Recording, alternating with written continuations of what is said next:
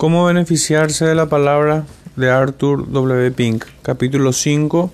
Las escrituras y las buenas obras. La verdad de Dios puede compararse a un camino estrecho, flanqueado a ambos lados por precipicios peligrosos. En otras palabras, se extiende entre dos cimas de error. Lo acertado de esta figura puede verse en nuestra tendencia a ir de un extremo al otro. Solo por medio del Espíritu que lo hace posible podemos mantener el equilibrio. De fallar este equilibrio, caeríamos en el error, porque el error no es tanto la negativa de la verdad como la tergiversación de la verdad. Es el hacer chocar una parte de la verdad con otra parte de la misma. La historia de la teología nos ilustra este hecho de modo gráfico y solemne. Una generación ha defendido un aspecto de la verdad justa y denodadamente. Esta verdad era indispensable en su día. La próxima generación, en vez de andar en ella y seguir adelante, entabló batalla en favor de ella intelectualmente, como una marca distintiva de su partido o facción, y en general para defender aquello que era atacado por otros, por lo que rehusaron escuchar la verdad equilibradora que sus enemigos defendían. El resultado es que los dos lados han perdido el sentido de perspectiva y han hecho énfasis en lo que creían. Aunque estaba desorbitado de sus proporciones escriturales.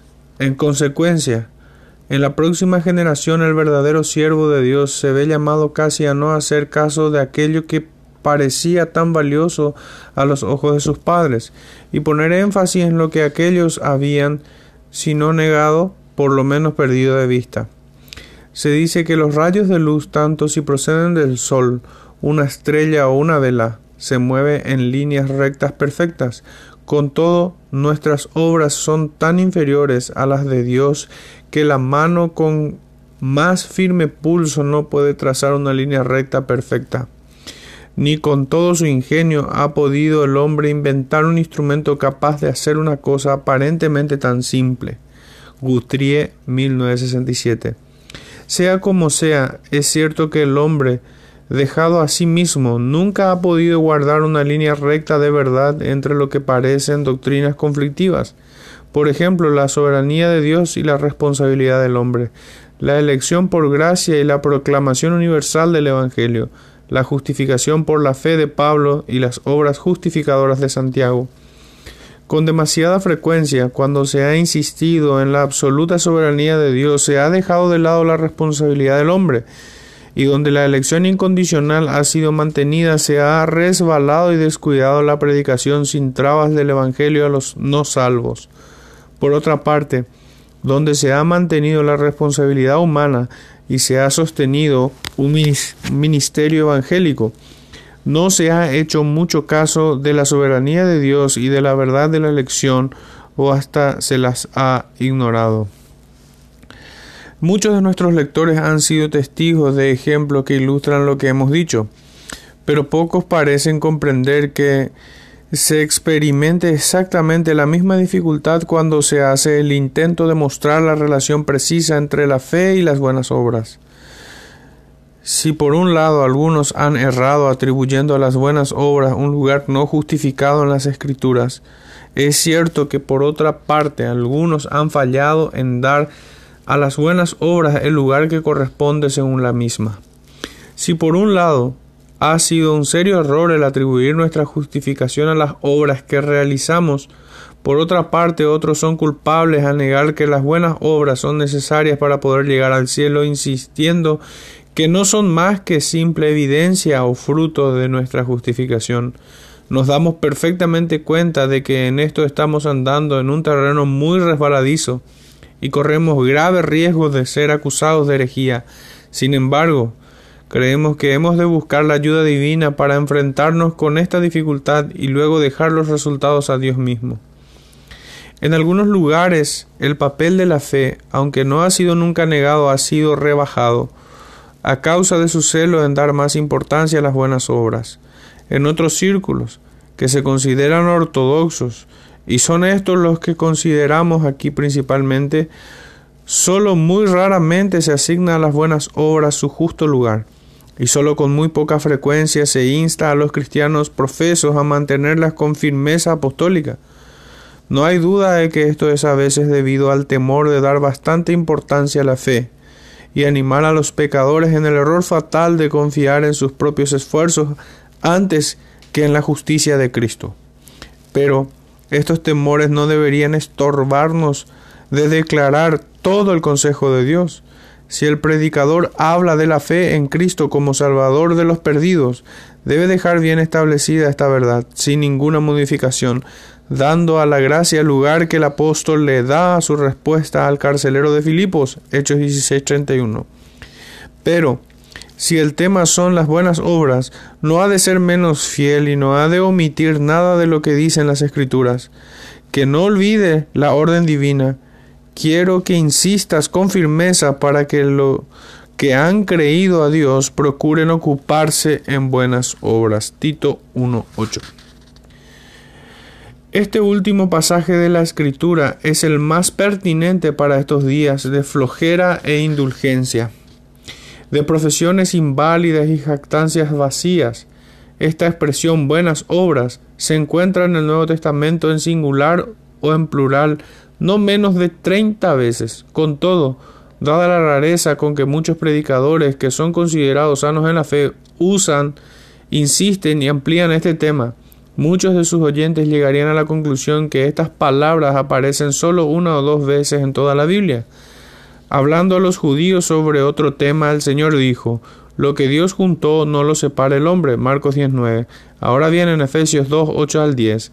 Dios ha unido dos cosas vitales y benditas que nunca deberían ser separadas en nuestros corazones y mentes, y sin embargo son separadas con frecuencia en el púlpito moderno. ¿Cuántos sermones se predican sobre los dos primeros versículos? los cuales declaran claramente que la salvación es por la gracia por medio de la fe y no por las obras. Con todo, cuán raramente se nos recuerda que la frase que empieza con gracia y fe es sólo completada en el versículo 10, donde dice, porque somos hechura suya, creados en Cristo Jesús para buenas obras, las cuales Dios preparó de antemano para que anduviésemos en ellas.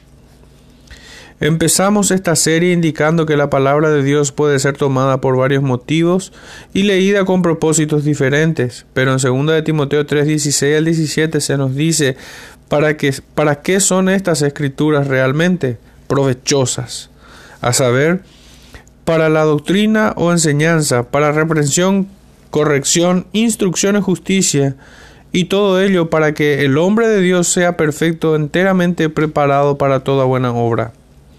Habiendo hablado sobre sus enseñanzas sobre Dios y Cristo, su instrucción en relación con la oración, consideremos ahora cómo éstas nos preparan para toda buena obra.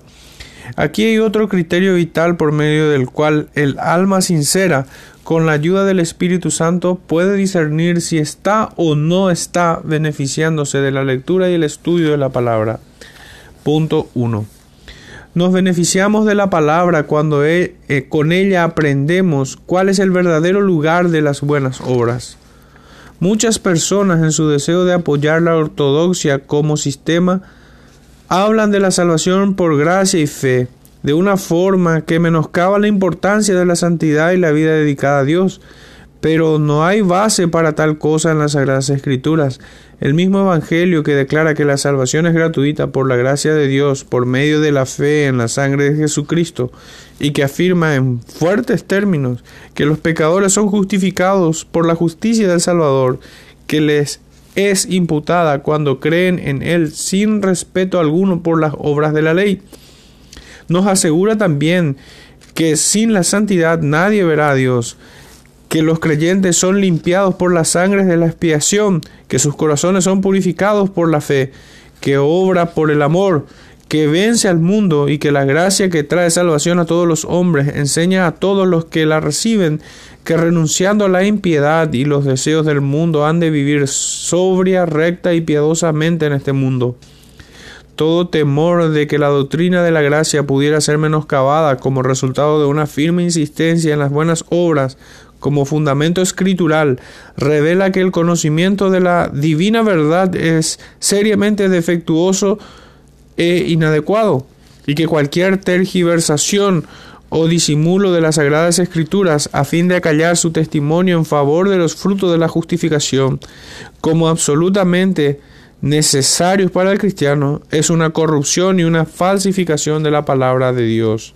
Alexander Carson. Pero preguntan algunos, ¿qué fuerza tiene esta ordenanza o mandamiento de Dios sobre las buenas obras cuando a pesar de ella y aunque dejemos de aplicarnos diligentemente a la obediencia, seremos a pesar de ello justificados por la imputación de la justicia de Cristo y por tanto podemos ser salvos sin ellas? Una objeción tan sin sentido procede de la completa ignorancia del estado presente del creyente y de su relación con Dios. El suponer que el corazón de los regenerados no está influido de modo tan efectivo por la autoridad y mandamientos de Dios a la obediencia, como si les fueran todos dados para justificación, es ignorar lo que es la verdadera fe y cuáles son los argumentos y motivos por los que la mente de los cristianos es afectada y constreñida de un modo principal. Además es perder de vista la inseparable conexión que Dios ha hecho entre nuestra justificación y nuestra santificación. Suponer que una de ellas puede existir sin la otra es derribar toda la enseñanza del Evangelio. El, apóstol trata de esta misma objeción en Romanos 6, 1 al 3. ¿Qué pues diremos? permanezcamos en pecado para que la gracia abunde? En ninguna manera. Los que hemos muerto al pecado, ¿cómo viviremos aún en él? ¿O ignoráis que todos los que hemos sido bautizados en Cristo Jesús hemos sido bautizados en su muerte? Punto 2. Nos beneficiamos de la palabra cuando por medio de ella aprendemos la absoluta necesidad de las buenas obras. Si bien está escrito que sin derramamiento de sangre no se hace remisión, Hebreos 9:22, y sin fe es imposible agradar a Dios, Hebreos 1:6, la escritura de verdad enseña también, seguid la paz con todos y la santidad sin la cual nadie verá al Señor, Hebreos 12:14. La vida que viven los santos en el cielo no es sino el cumplimiento y la consumación de la vida que, después de la regeneración, han vivido aquí en la tierra, la diferencia entre las dos no es de clase, sino de grado. La senda de los justos es como la luz de la aurora, que va en aumento hasta llegar al pleno día. Proverbios 4:18. Si no se ha andado con Dios aquí, no habrá morada con Dios allá. Si no ha habido comunión real con Él en el tiempo, no habrá ninguna en la eternidad. La muerte no efectúa ningún cambio vital en el corazón. Es verdad que al morir los restos del pecado serán dejados por completo atrás por el santo, pero no se le impartirá ninguna nueva naturaleza. Si para entonces no odia el pecado y ama la santidad, ciertamente no los va a odiar o amar después. No hay nadie que realmente desee ir al infierno, aunque hay muy pocos que estén dispuestos a abandonar el camino ancho que lleva al mismo. Todos quieren ir al cielo, pero ¿cuántos entre las multitudes de cristianos profesos están realmente decididos a andar por el estrecho sendero que a Él conduce? En este punto que podemos discernir el lugar preciso que las buenas obras tienen en relación con la salvación, no son causa de su merecimiento, pero a pesar de ello son inseparables de la salvación. No nos proporcionan el derecho de ir al cielo, pero se hallan entre los medios que Dios ha dispuesto para que su pueblo llegue allí. Las buenas obras no nos proporcionan en ningún sentido la vida eterna, pero son parte de los medios, como lo son la obra del Espíritu en nosotros, el arrepentimiento, la fe y la obediencia por nuestra parte, que conducen a ella. Dios ha indicado el camino por el cual hemos de andar para llegar a la herencia adquirida para nosotros por Cristo.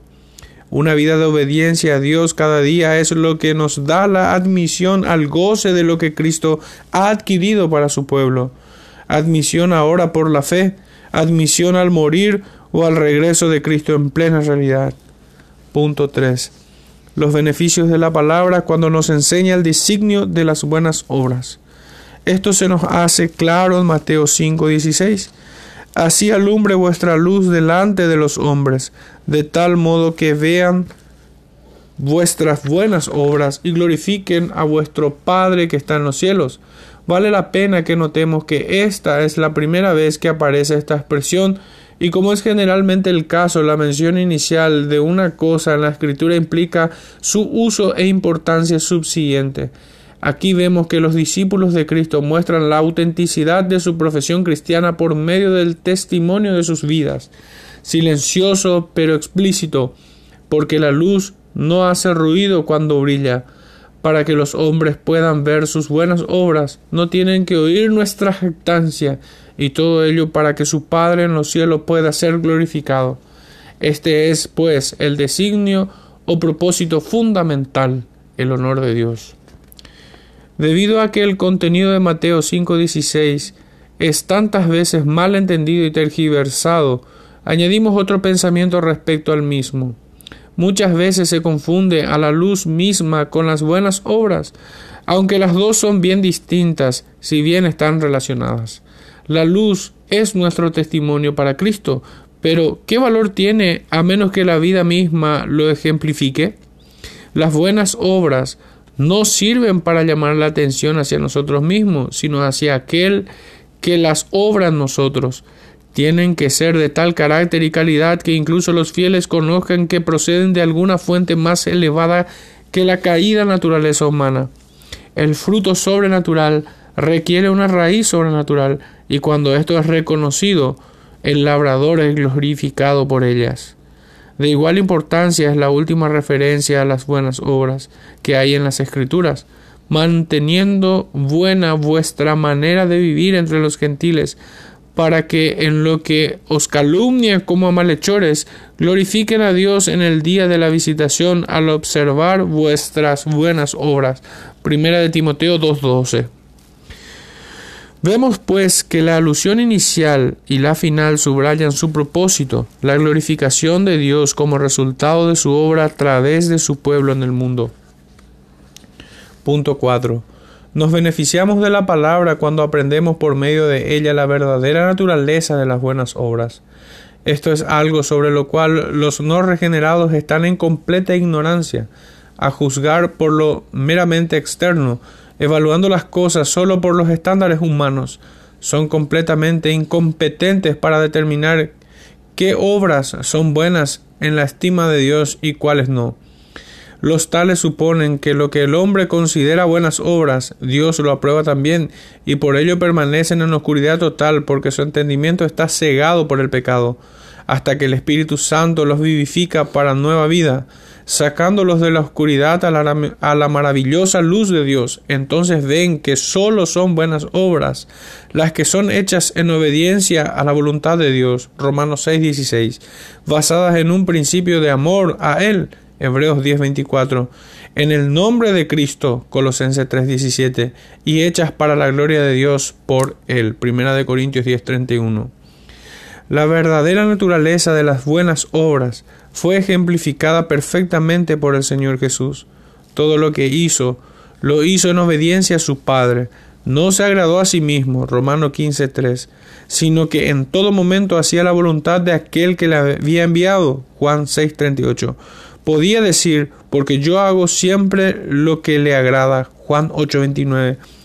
No hubo límites en la sujeción de Cristo a la voluntad del Padre. Cristo se hizo obediente hasta la muerte y muerte de cruz. Filipenses 2.8. Así que todo lo que hizo procedió del amor del Padre y del amor de su prójimo. El amor es el cumplimiento de la ley. Sin amor el cumplimiento de la ley no es nada sino sujeción servil, y esto no puede ser aceptable a aquel que es amor. La prueba de que toda la obediencia de Cristo procedió del amor se encuentra en sus palabras. El hacer tu voluntad, Dios mío, me ha agradado, y tu ley está en medio de mi corazón. Salmos 48. De modo que todo lo que Cristo hizo tenía como propósito la gloria del Padre. La frase Padre, glorifica tu nombre Juan 12:28, revela el propósito que tenía delante de sí constantemente. Punto 5. Nos beneficiamos de la palabra cuando nos enseña la verdadera fuente de nuestras buenas obras. El hombre no regenerado es capaz de actuar, de ejecutar obras que en un sentido civil y natural, aunque no en el sentido espiritual, son buenas. Pueden hacer cosas que externamente en cuanto a su materia y sustancia son buenas, tales como la lectura de la Biblia, el ayudar al ministerio de la palabra, dar limosna al pobre. Sin embargo, el móvil principal de estas acciones, su falta de piedad las hace harapos a la vista del Dios Trino. El hombre no regenerado no tiene poder para ejecutar obras en un sentido espiritual, y por tanto está escrito no hay nadie que haga lo bueno, ni aun uno. Romanos 3:12. No, no pueden. No están sujetos a la ley de Dios, ni siquiera pueden. Romanos 8:7. Por tanto, incluso el pensamiento de los impíos es pecado. Proverbios 21:4. Ni son los creyentes capaces de pensar un buen pensamiento o ejecutar una buena obra por sí mismos. Segunda de Corintios 3:5. Es Dios que obra en ellos, tanto el querer como el hacer según su voluntad. Filipenses 2.13. ¿Podrá mudar el etíope su piel o el leopardo sus manchas? Así también, ¿podréis vosotros hacer el bien estando habituados a hacer el mal? Jeremías 13:23. Los hombres no pueden esperar uvas de los abrojos o higos de los cardos, ni tampoco buen fruto, o sea, buenas obras del hombre no regenerado. Hemos de, de ser creados primeros en Jesucristo, Efesios 2.10, tener el Espíritu Santo dentro de nosotros, Gálatas 4.6, y su gracia implantada en nuestro corazón, Efesios 4.7, Primera de Corintios 15.10, antes de tener ninguna capacidad para hacer buenas obras. Incluso entonces no podemos hacer nada aparte de Cristo. Juan 15:5. Con frecuencia deseamos hacer lo bueno, con todo no sabemos cómo hacerlo. Romanos 7:18. Esto nos hace poner de rodillas pidiendo a Dios que nos haga perfectos en toda buena obra, obrando en nosotros lo que es agradable a la vista por medio de Jesucristo. Hebreos 13:21. De este modo somos vaciados de nuestra autosuficiencia y comprendemos que todas nuestras fuentes se hallan en Dios. Salmo 87, 7. Y con ello descubrimos que podemos hacer todas las cosas por medio de Cristo que nos fortalece. Filipenses 4, 13. Punto 6. Nos beneficiamos de la palabra cuando nos enseña la gran importancia de las buenas obras. Condensándolo todo lo posible, las buenas obras son de gran importancia porque por ellas glorificamos a Dios. Mateo 5:16. Por medio de ellas cerramos las bocas de aquellos que hablan contra nosotros. Primera de Pedro 2:12. Por medio de ellas damos evidencia de la autenticidad de nuestra profesión de fe. Santiago 2:13 al 17. Es en extremo conveniente que en todo adornemos la doctrina de Dios nuestro Salvador. Tito 2:10 Nada da más honor a Cristo que el que los que llevan su nombre sean hallados viviendo constantemente a semejanza de Cristo y en su espíritu, por medio de su ayuda. No sin razón el mismo espíritu que hizo que el apóstol pusiera un prefacio concerniente a la venida de Cristo al mundo para salvar a los pecadores con la frase palabra fiel y digna es esta, etc. También le dictó palabra fiel es esta, para que los que han creído a Dios procuren ocuparse de buenas obras. Tito 3.8. En realidad espera incluso que seamos celosos de buenas obras. Tito 2.14. Punto 7. Nos beneficiamos de la palabra cuando nos enseña el verdadero alcance de las buenas obras. Este es tan extenso que incluye el cumplimiento de nuestros deberes en toda relación en que Dios nos ha colocado. Es interesante e instructivo notar la primera buena obra, así descrita en las Sagradas Escrituras, a saber, el que María de Betania ungiera al Salvador, Mateo 26:10, Marcos 14. Indiferente a la censura o a la alabanza de los demás, con los ojos puestos solo en el distinguido entre diez mil, María derramó sobre el maestro su precioso perfume. Otra mujer, Dorcas, Hechos 9:36, se menciona también como llena de buenas obras. Después de la adoración viene el servicio, glorificando a Dios entre los hombres y beneficiando a otros. para que andéis como es digno del Señor, agradándole en todo, llevando fruto en toda buena obra. Colosenses 1.10.